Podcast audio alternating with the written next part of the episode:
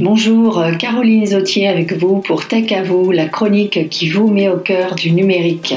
Aujourd'hui, nous sommes avec un auteur, euh, le professeur Mike Dover, qui enseigne euh, le marketing au Collège Humber de Toronto et qui a écrit plusieurs livres, dont le dernier s'appelle Dante's Infinite Monkeys, Technology Means the Seven Deadly Sins. Alors, de quoi traite ce livre provocateur Il traite euh, de comment les outils de communication euh, numérique ont tendance, sur certains points, à accentuer nos sept péchés capitaux la paresse, l'avarice, la gloutonnerie, etc., etc. Nous l'avons interrogé pour parler des exemples qu'il cite dans son livre, publié chez Humber Press, est disponible en ligne de euh, quels sont les mécanismes qui sont à l'œuvre pour euh, accentuer nos sept péchés capitaux. Premier péché, l'avarice. Et là, nous retrouvons Google et Facebook. Google Maps is far better than paper maps used to pay for, yeah. for a lot of reasons. The negative side is we're giving up lots and lots of information. En effet, ce qu'explique Mike Dover, c'est que en échange de la gratuité et de la l'utilité euh, d'outils comme Google Maps ou les outils de traitement texte ou de gestion euh, de euh, tableurs en ligne Google Docs, nous acceptons sans y faire attention, bien sûr, des conditions générales d'utilisation assez exorbitantes. Saviez-vous que tout ce que vous écrivez en ligne via Google Docs appartient à Google et qu'il est libre de le réutiliser comme il le souhaite. Également, saviez-vous que lorsque vous utilisez toujours gratuitement l'application Facebook Messenger, Facebook, euh, propriétaire de Messenger, cette application de messagerie instantanée, peut à tout moment allumer la caméra de votre euh, téléphone et vous observer euh, chez vous dans l'intimité de votre maison. Nous acceptons donc des conditions qui montrent une certaine avarice, si on peut dire, ou une petite tendance à aller un peu trop loin de la part de ces éditeurs de logiciels. Il est vrai qu'ils nous fournissent un service gratuit, mais ils vont quand même très très loin en échange de fournir ce service. Et euh, c'est quelque chose qui n'est pas vraiment euh, compris et vraiment euh, officiel aujourd'hui dans, nos, dans nos sociétés. Mike Dover donne un autre exemple d'avarice, c'est de la part de la société de taxi 2.0 Uber. Uber. Yeah. If you look for a car on Uber and your battery on your phone is low, mm-hmm. you will get charged a higher price. Oh. Because they think that, okay, this person is desperate. Mike Dover indique que comme Uber sait combien de batterie il vous reste sur votre cellulaire, il est en mesure de vous facturer plus une course au moment où il se rend compte que vous n'avez presque plus de batterie parce qu'il sait que vous êtes désespéré. Un terme intéressant est utilisé dans le livre de Mike Dover, c'est le terme de jerk tech, qu'on pourrait traduire en français par euh, logiciel ou technologie de salaud en fait. Et il nous explique euh, en quoi cela consiste.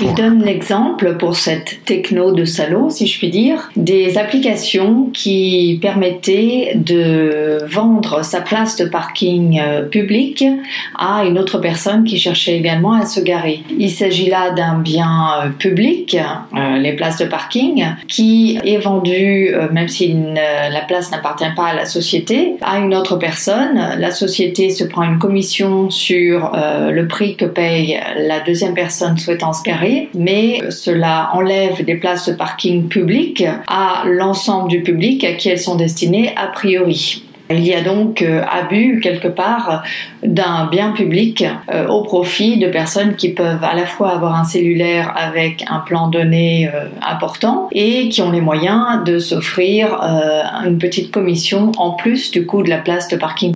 Parmi les autres péchés capitaux, il y a la colère. Et Mike Dover nous montre comment Daesh, appelé ISIS en Amérique du Nord, développe cette colère de façon optimisée, notamment en créant des vidéos extrêmement euh, impactantes, à forte charge émotionnelle et avec des acteurs qui sont natifs, euh, dans le cas évoqué par Mike Dover du Canada, donc sans aucun accent, pour eh bien mettre en avant l'intérêt de rejoindre Daesh. Tout ça a un coût quasi nul à la fois de production et de diffusion sur YouTube, puisque pour ceux qui connaissent les mécanismes euh, de mise en avant sur YouTube, eh bien, euh, il est facile ensuite de toucher euh, l'audience voulue, qui est celle, par exemple, des jeunes hommes canadiens. The example that you mentioned um, with the PlayStation, I thought is really interesting because if you want to have discussions about, let's say, if you're planning an attack,